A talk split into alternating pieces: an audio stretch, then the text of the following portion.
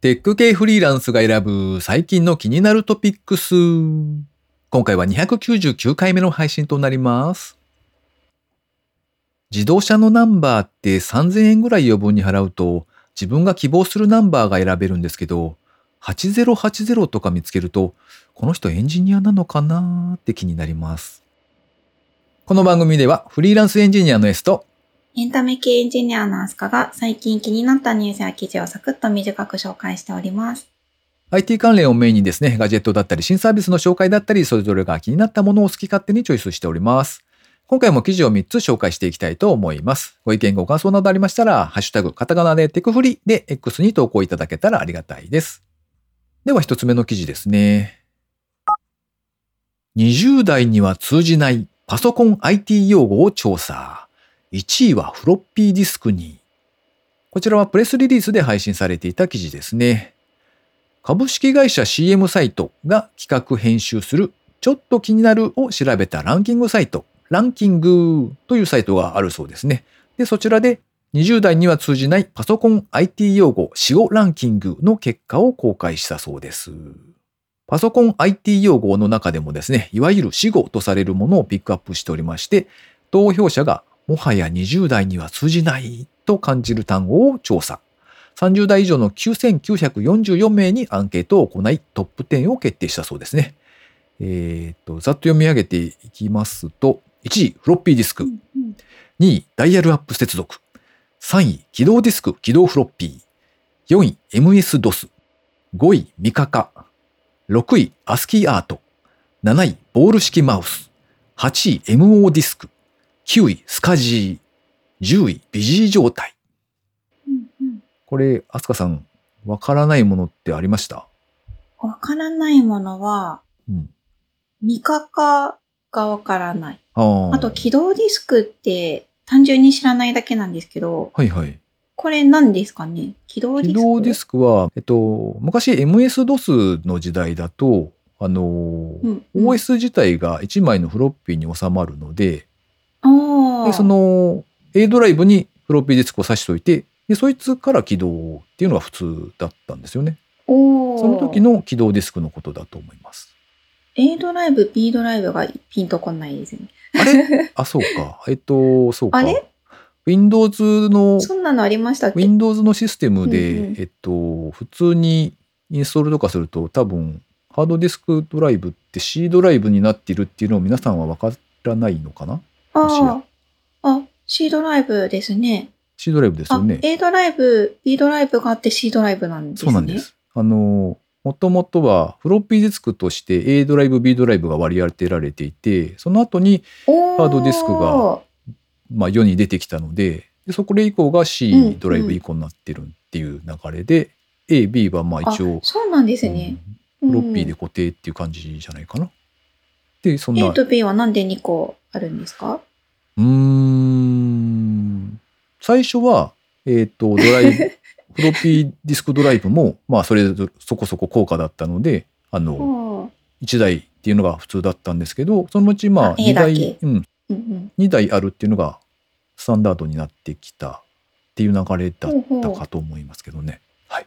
なるほど。2個刺すんですね。じゃあ、A も B も入れてはい、起動する、A だけでもいけます。ああ、なるほど、なるほど。はいうん、なんかその辺は、なんか結構小さかったので、うんうんうんあの、なんだろう、自分で能動的に何かしてないから、なんか全然知らないです、ああ、なるほど、なるほど。まあ、それでもそうでしょうね、きっとね。そこまで裏側のなんかね、気にはしないと思う。そうですねうん。なんかその時代になんか大人だったら多分覚えてると思うんですけど、うんうんうん。これはなんかビジー状態は、これ言わないんですね。ビジー状態っうん、て、僕もこれピンとこなかったです。うんはい。ねえ今の言葉だと何ですか？ビジー状態。固まってるとかですよね。砂時計マウスみたいな。マウスが砂時計になってますみたいな。時計に今ならないですよね。そういえば。昔なってましたよね。くるくるって 回ってた。しまった。すでに古い感覚が。あれ？あれなんないわかんないですよね。まあ、今ほぼならないというか、気づかないだけなのか、えっとあ、う、うーん。砂時計はなるんですかね今も。あの、ピンチになったら。はい それとも、うん、そう、ピンチにならないだけなのか、どうなんだろう。なんだろう、砂時計にならないのか、どっちなんだろリスナーの皆様からの情報をお待ちしております。う。砂時計を見たよ、最近見たよっていう人、いるかもしれない。あと、あの、ミカカはあれですね。えっと、昔はダイヤルアップ接続とかも関わってきますけど、NTT の。お世話になることが多かったというのか、まあ、要は、カナキーを押した状態で NTT って押すとミカカになるっていうので、まあ、俗語として本ミカカというふうに呼ばれてましたね。あー NTT はなんで NTT なんですか？そんなに NTT っていうタイミングがあったんですか？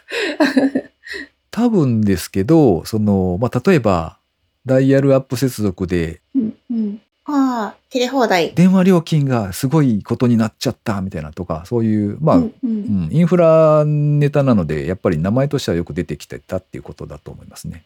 おー、なるほど。あそこしかインフラなかったので、はい。ネットワーク通信。おー、あー、そういうことですね。うん、これ S さんはわからないやつあるんですか？ビジー状態だけちょっとピンとこなかったかなぐらいですかね。うーん、はいうん、うん。MO ディスクは一瞬でなくなりましたよね。ねえ。そんなことないのかな個人レベルでは。そんなに浸透しなかったような。はい。会社とかでは使ってたんですかね？一時期導入されてましたね。僕のいた会社とかでもあの使ってた時期がありました。うん、うん。はい。一番のフロッピーディスクって2600票だから2位が700票台なので、うんうん。ものすごい引き離して1位フロッピーディスクそう、ダントツ位。1位だけど、でも多分皆さん知っている、知識としては知っているんじゃないのかなという気はしますけど。うーん。あすかさんの周りだとどうですか？私の周りの新卒とかで、あの、20前半ぐらいのうん。若い人たちが入ってきたりしますけど、フロッピーディスクは知ってますね。話として通じますけどね。ああ、そっかそっか。まあもちろん使ったことはないみたいな感じですけど。なるほどね。僕もでも考えてみたら、その単語を出すタイミングないなと思って今周りの人知ってるのかなと思ったけど、ねわかんねえやって思いましうた。ん。確かに確かに。あ、しかもあれですね。私が今言ったのはエンジニアとして入ってきた人なので、うんそれは知ってるよなって思うんですけど、あなるほどね。これ多分、あの、広く一般にってことですよね。そうですね。なんか、みっこちゃんとか知らないと思いますね。ああ、うんなるほどね。はい。ということで、通じないかもしれない単語を気にしつつ、うんうん。優しく説明してあげてくださいということで。ああ、でもこれあれですね。フロッピーディスクのサイズで世代がわかるやつですね。こんな、こんな大きいやつでね、みたいな、なのか。手のひらサイズのね、みたいな。あーあ 確かに。では、二つ目の記事、安香さんお願いします。アプリ一つで履歴書作成完結。ハローボスが生成 AI で履歴書写真が作れる機能をリリース。ガジェット通信の記事からご紹介します。次世代アプリを開発運営する NGA が提供している AI の採用アプリハローボスというものがあるそうで、今回このアプリで履歴書の写真を AI で自動生成する機能をリリースしたとのことです。うん。で、これ、履歴書の写真なんですけど、もちろんゼロからではなくって、うんなんか普通の日常のスナップ写真みたいなものを1枚アップロードすると、うん履歴書用のあのカチッとした写真にしてくれるっていうサービスのようです。よ。なるほど。はい。一回その普通の写真を1枚、まあ、アップロードすると、うんうんいろんなパターンの写真が20から30枚ほど生成されるそうで、はい。その中から気に入ったものを選ぶことができるそうです。うーんこれどう思いますか ?S さん、ありですか？まず、まずそこから。うん確かに。あの、なんか僕の感覚からすると、さすがにその履歴書の写真に関しては持ってはいけないんじゃないかという、ちょっとした倫理観をお持ちの人なんですが、うんうんいかがかなうん。ね、ちょっと私も最初、ん大丈夫かって思ったんですけど、よく考えたら、はいあの、ほら、スナップ写真じゃなくて、そのカチッとしたやつ、まあ、例えば写真屋さんで撮ってもらうにしても、うんあの写真のボックスとかで撮るにしても、まあ、デジタルなんで、それなりに綺麗にするじゃないですか。ああまあ補正するというか明る。さとかね、あの、はいはい、見栄えの良いようにはしますよね。ねえ。それが OK なら、これも OK ですか？補正と修正の違いみたいなね。うんどこまで OK かな、みそうですよたいなのが。ね。ですよね。まあちょっと出来栄えによるのかな。うん。うん。出来栄えが自然ならセーフ？あの、なんか、あれじゃないですかね。こういう時ぐらいうんうんはちゃんとした写真撮った方が良いのではないですかっていうこのおじいさん的な セリフを吐いておきます。ちょっと。あ私これすごいなんか OK だったら全然使いたいというか、あのわかるうんあ、だって楽楽ちんですよ。だってわざわざ取りに行かなきゃいけないし、お金かかるし、うんそれだったら普通のその辺の写真でうん。できたらいいじゃないですか。あ、でもあれか、あの普通履歴書の写真というか証明写真って、うん。なんか撮影から3ヶ月以内とかありますよね。ああ、なんか一応書いてありますね。ね、あの、あ、その履歴書とかは関係ないかもしれないですけど、公的な書類とかだと、はいはいはい。3ヶ月とか、まあ履歴書でも最近のもちろんね、最近のじゃないといけないとかあると思うんですけど、どうなんだろう。でも今の自分の顔に近ければ、なんか全然問題ない ような気がしますけどね。うん。なんか、ダメかな。部屋で、部屋で自撮りしてペッてあげたら、こうね、30秒で完成みたいな世界ですな、こりゃ。そうですね、きっと。一応付け加えておくと、写真の本なんですけど、うん出来上がった写真は、えっと、まあ、ダウンロードして印刷とか SNS にアップしたりとかっていうのは自由にできるそうで、うんあと画像は日本国内のサーバーに保存されているっていうのは明記されていました。で、一応このハローボスのアプリなんですけど、ちょこっとご紹介しておくと、えっと、もともとその写真を作るサービスではなくって、うんうん。採用、まあ採用というか、あの採用したい企業さんと、あの、求職者の人をなんかマッチングする感じのサービスがベースになっていて、うん。履歴書をまあ簡単な質問で自動作成できるっていうサービスに、まあ、付随してこの写真を簡単にできますよっていうサービスもリリースしたっていうことのようですね。うん。で、ちょっと説明を読んでて、はい、はい。思ったんですけど、はい。これ、応募したい人の履歴書ももちろん簡単な質問で割と自動作成が、自己 PR とか自動作成できるって書いてあるんですけど、あの、企業側の募集要項の方もうん割と簡単に作成できますよっていう風に書いてあって、なんかこれ、あの、出す方も自動生成、あもらう方も自動生成みたいな。応募する方か。うんもう自動生成っていう、なんか不思議な時代だなって 思う。不思議だな、なんか。うん、確かにね。うんまあ、結局それでお互いが見やすければ、それで全然 OK だと思うんですけど、なんかちょっと不思議な気持ちしません？そうですよね。なんか、いいんですか、うんそれでって、ちょっとだけ思いますね。お互いうんいいんですか、それでみたいな、ちょっと気持ちはありますよね。まあまあ、ねえ、はいそうですね。そんな気がちょっとします。まあ、だんだんと、さらになんか転職がカジュアルになっていくという流れを垣間見た気がします。はい。うんうん。確かに確かに。では最後3つ目の記事ですね。政府が宇宙スタートアップ16社に最大388億円、月面着陸船、デブリ対策など採択企業一覧。こちらはビジネスインサイダージャパンのサイトで掲載されていた記事ですね。えー日本でもですね、政府による本格的な宇宙スタートアップ育成が始まったという記事です。投じる資金はなんと総額387.6億円と巨大な金額になっているそうですね。おすごいですね、なんか。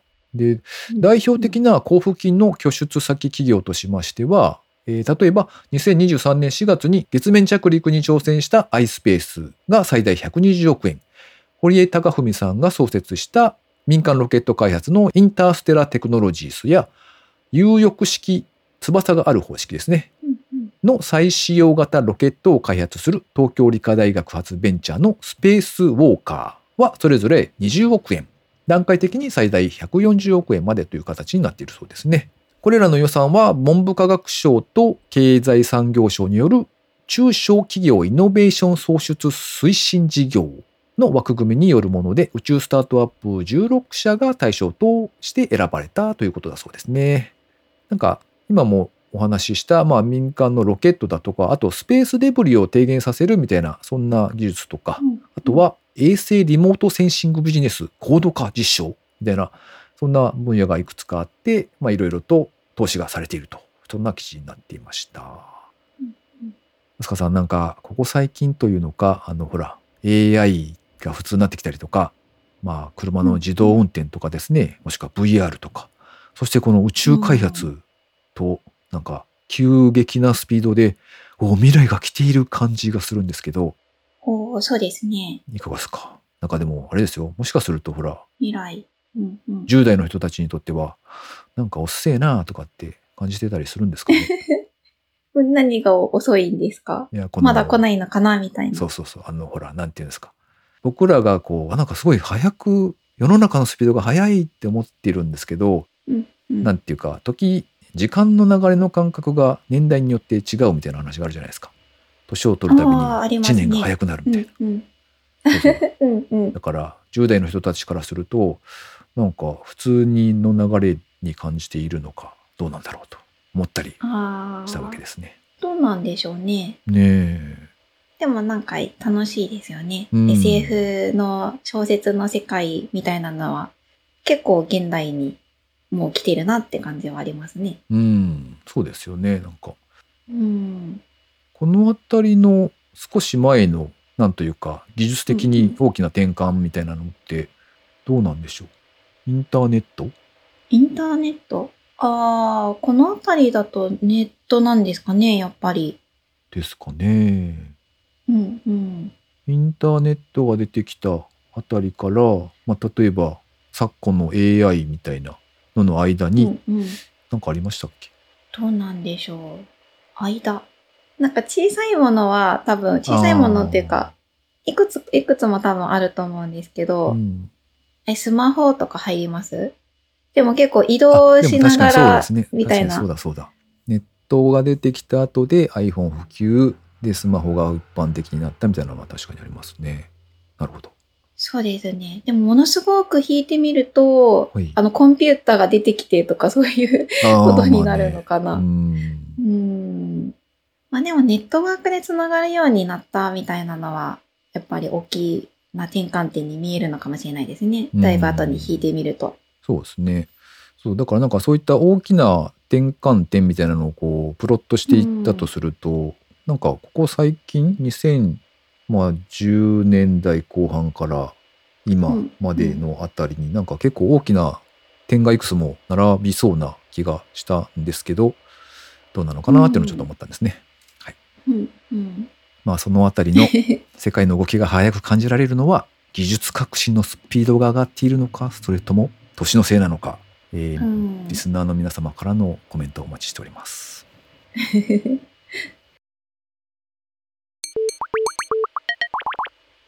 続きまして番組にいただいたコメント紹介のコーナーですね。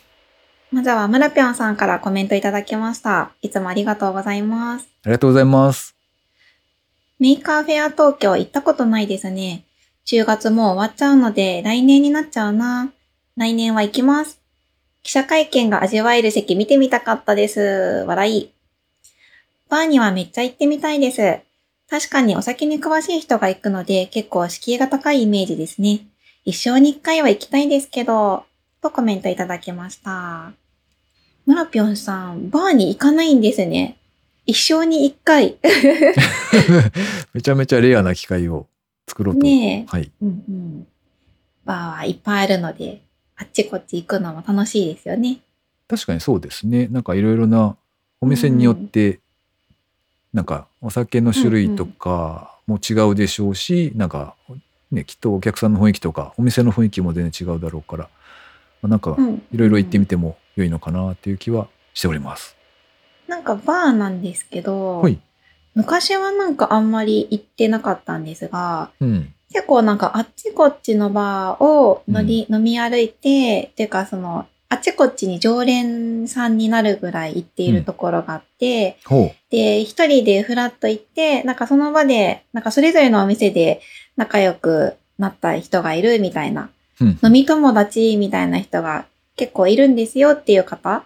お友達でいるんですけど、ああ、びっくりした。アスカさんがそうなんだと思って聞いていました、今。ああ、ごめんなさい。い。ああ、ごめんなさい、ごめんなさい。えっとあ、いえいえ、おあはいそんなに飲めないんで、うんあんまり、そうですね、バーとか、そんなにたくさん行くわけじゃないんですけど、なんかそういう方がいらして、で、なんか最初わかんなかったんですよ。その、行った先で、こう、喋ってくるみたいなのは、どんなかなみたいな。うん。最初知らなかったんですけど、なんか、そう、それ用のお店というか、お店の、それよなんかお店、お店のマスターといっぱい喋ったり、はい。その場にいる人とワイワイ喋るような場所うん。っていうのは結構あるんだなっていうのを知ってから、へえちょいちょいそういうところを探して行ってみたりした時があります、一時期。へえ。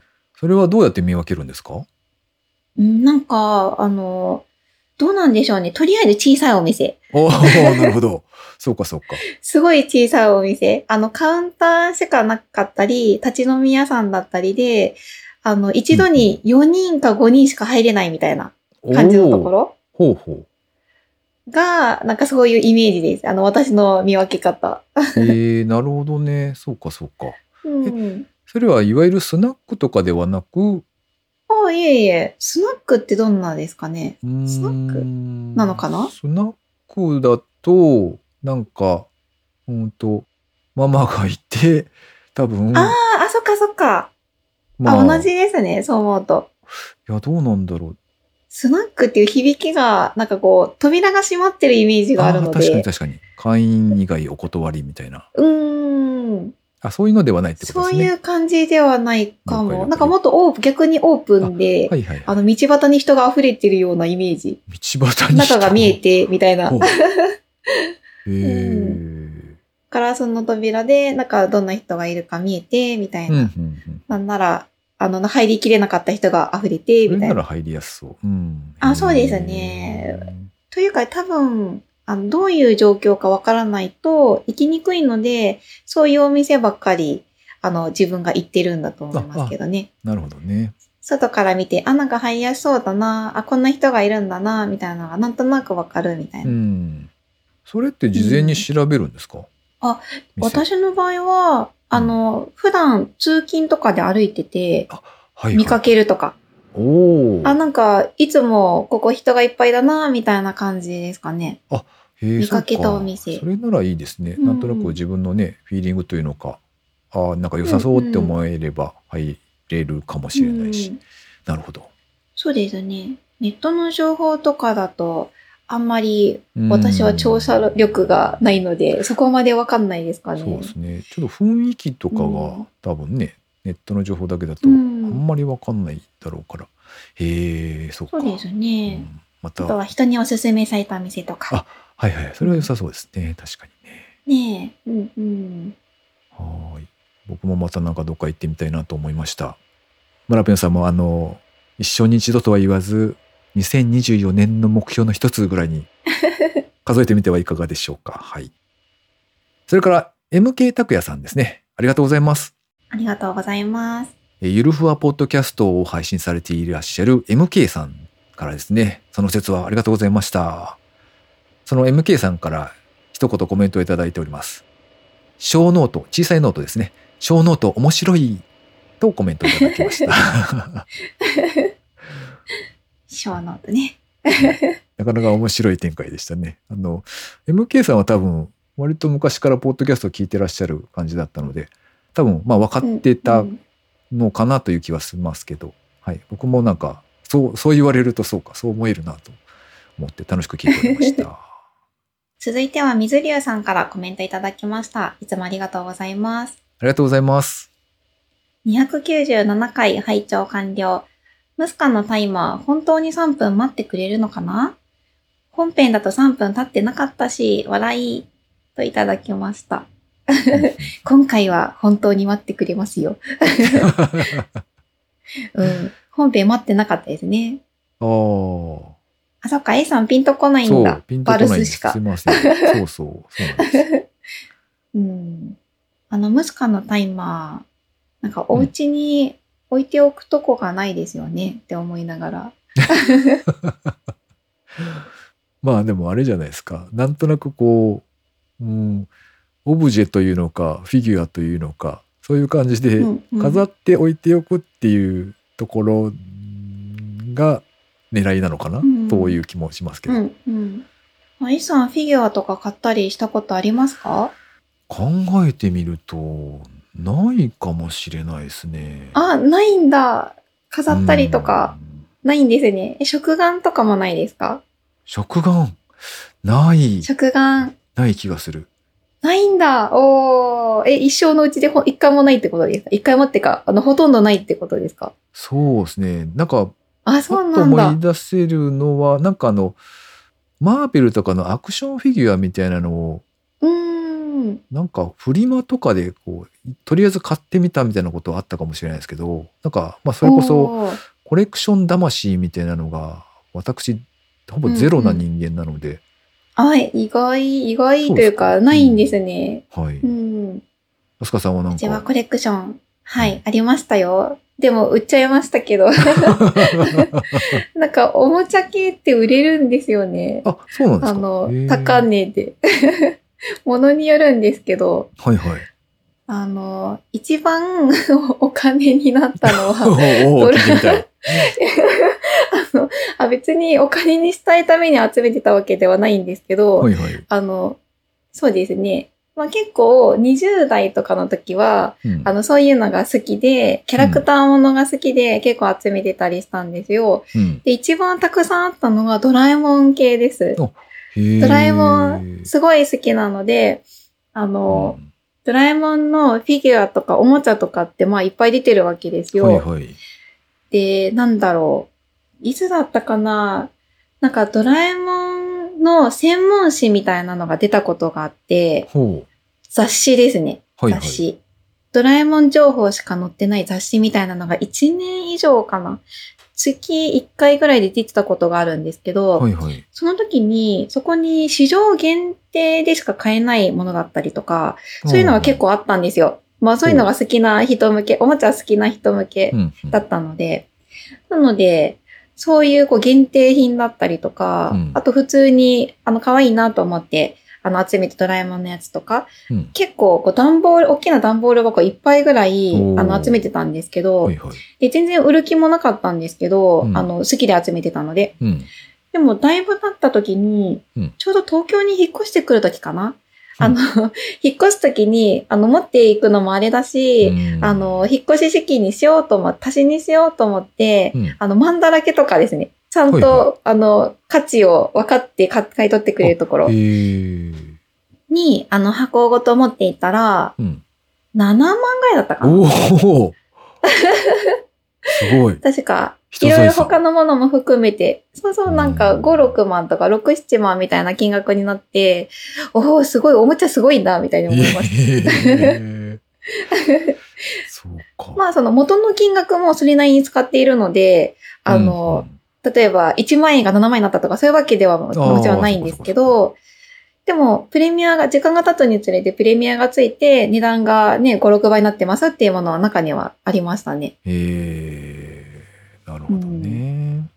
その説はドラえもんに助けていただきました。まあちょっと本当にレアなやつが入ってたりしたのでもったいなかったんですけど、まあね。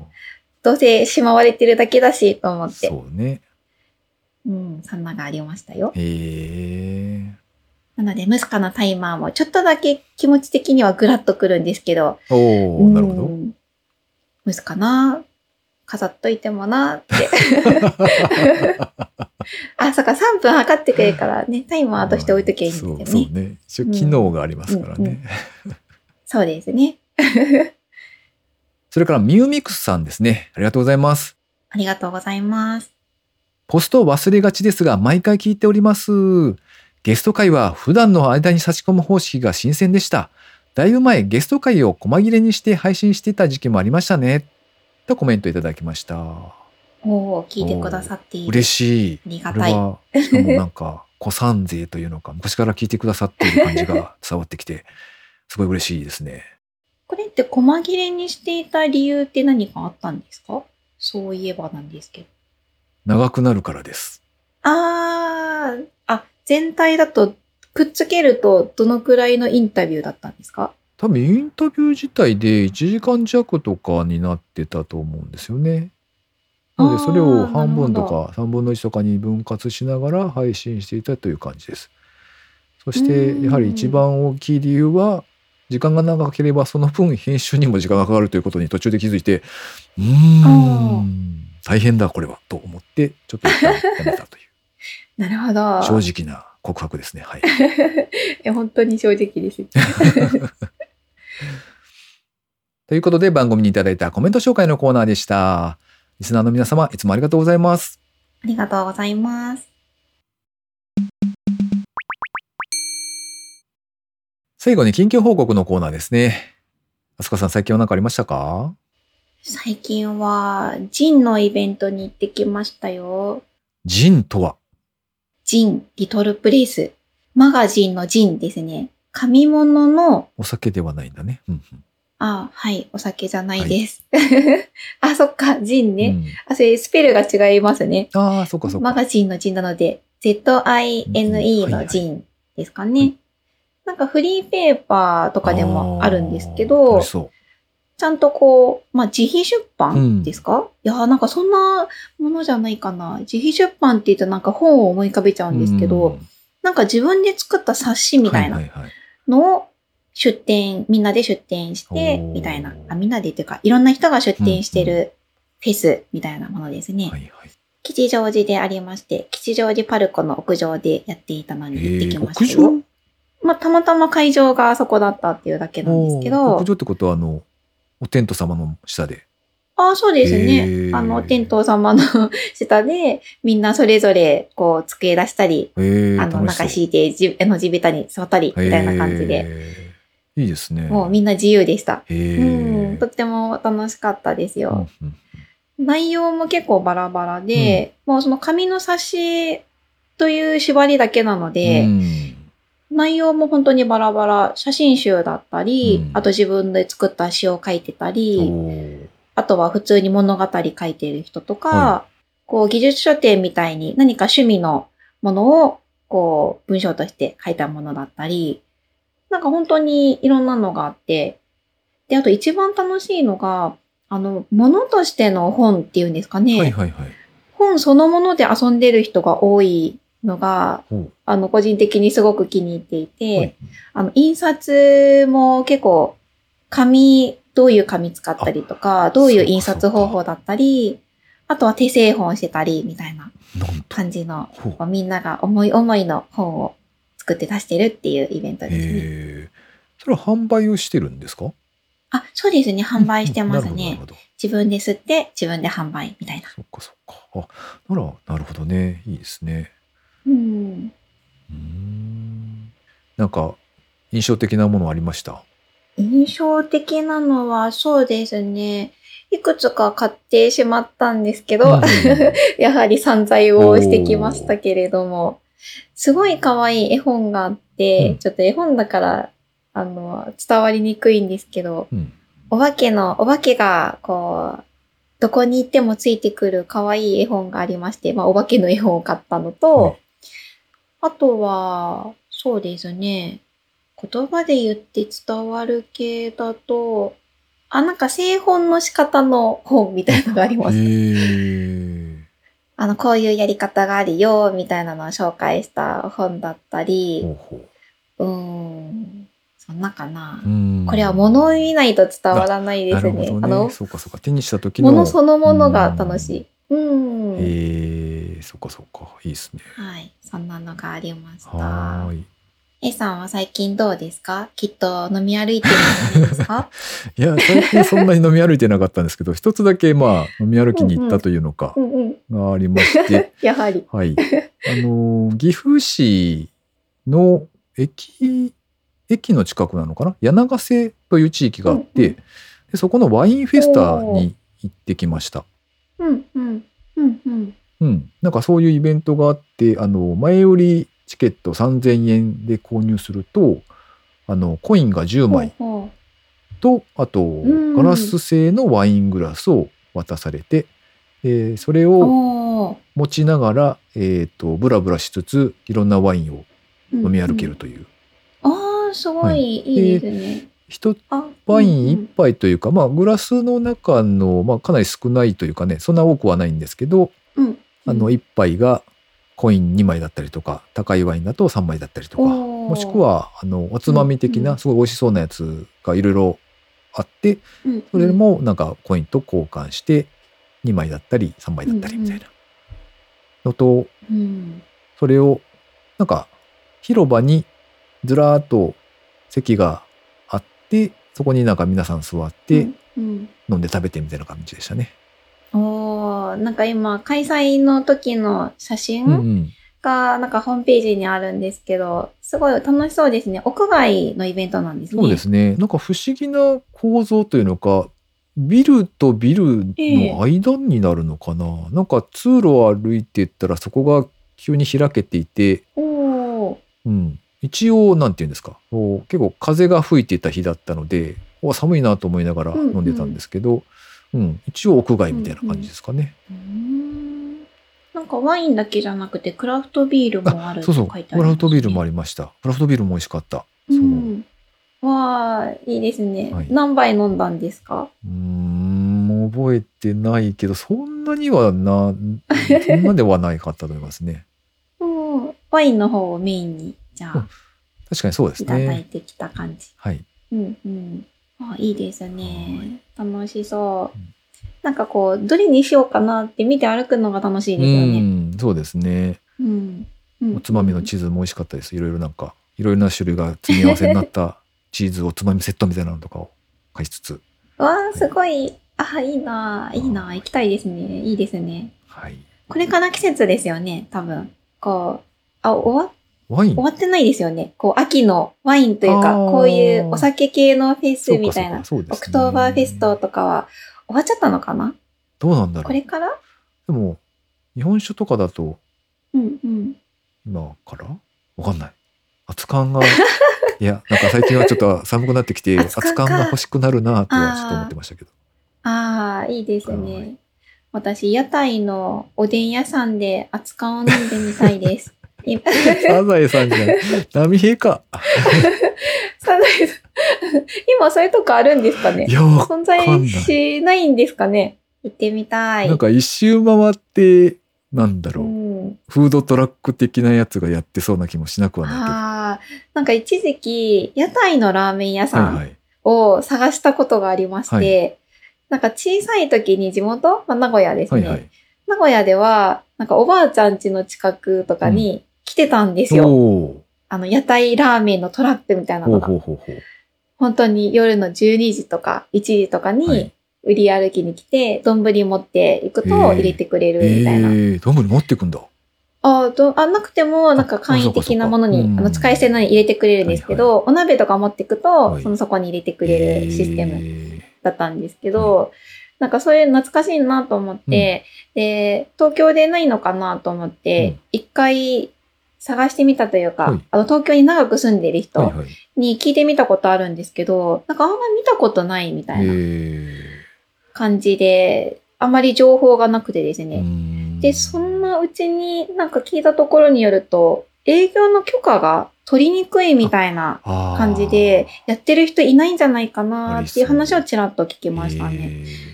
どうなんだろう結構場所によると思うのでで、ね。もしかしたらね、やってるところが許可取りやすいとことか、今もあるところがあるかもですけど、あれ、S さんの住んでるというか、生活圏内だと何にもないですか？今。夜にやってる屋台とい屋うか。台のラーメンはどうなんだろう？あの、昔は名古屋駅のその駅前で、うん、あ、うんうん。あ、近鉄の方ですよね。うんそうそうそう。近鉄の駅のとこ、ありましたよね。やってて、行ったことあります？あれ。うんあれは、よく見、見かけました。ああそうそうそうの、通ったというか。うん。うん。で、入ったことないんですよね。一回食べに行ったことがあるんですよね。なんか、ほら、よ飲み会行って終わって、そうなんですか？なんかうんうん食べに、美味しそうだから食べに行こうぜって言ってで、うんうん残念な結果になったのだけ覚えてますね。え？なんで残念だったんですか？すんごいだったんですよ。うんと、まあ、まあ、そうですよ。ね。そっか。まあでも、それも織り込み済みですよ。う んそっかそっかそういうもんですよ。はいお味は置いといてと自販機の、うんはい。うんうん。はい。まあそう、そういうことね。お味は置いといて、そうですね。雰囲気を楽しめといやーことですね。うんうん。そうですね。はい。なんで、屋台、屋台のラーメン屋、もしくはおでん屋さん情報があれば、ぜひ教えてください。はい。この番組へのご意見ご感想などを絶賛募集中です。X にて、ハッシュタグ、カタカナでテクフリをつけて投稿していただくか、ショーノートのリンクからですね、投稿フォームにてメッセージをお送りいただけたらありがたいです。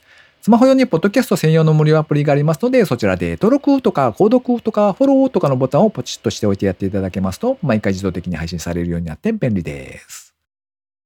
あつかさん、11月ですね。11月入っちゃいましたね。11月は何かご予定あるんですか？11月はちょうどハロウィンとクリスマスの間で、特に何にもないですけどね。ん、なるほど。A さんは何かあるんですか？特にはないんですけど、ふと思い出したのは、あの、なんかね、うんうん。日本酒を飲む会に行く予定があったのを思い出しました。おー 日本酒を飲む会気になる。うん。そう。あの、以前、豊田市のゲストハウスに泊まったことがあって、で、そこでまあちょいちょいそういう飲み系のイベントとか、ちょっと美味しいものを食べるみたいなのが、割とまめに開催されていらっしゃるんですよ。で、まあそこにちょっとまた行ってみようということになり、はい、お今度は。日本酒をいただきに行ってきます。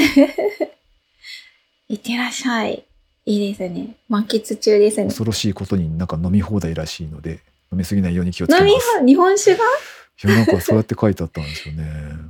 えー、気をつけてくださいうね。んあ、でもそこってゲストハウスなんですよねそう。です、そうです。あ、じゃあ、酔いつぶれてもう、ん。そこでお休みください。ということで。いやーはい。あの、最近はすぐ頭が痛くなるので気をつけます。ありゃりゃ。お気をつけください。また飲んだくれて、そのまま宿に泊まるという流れで考えております。うんうん。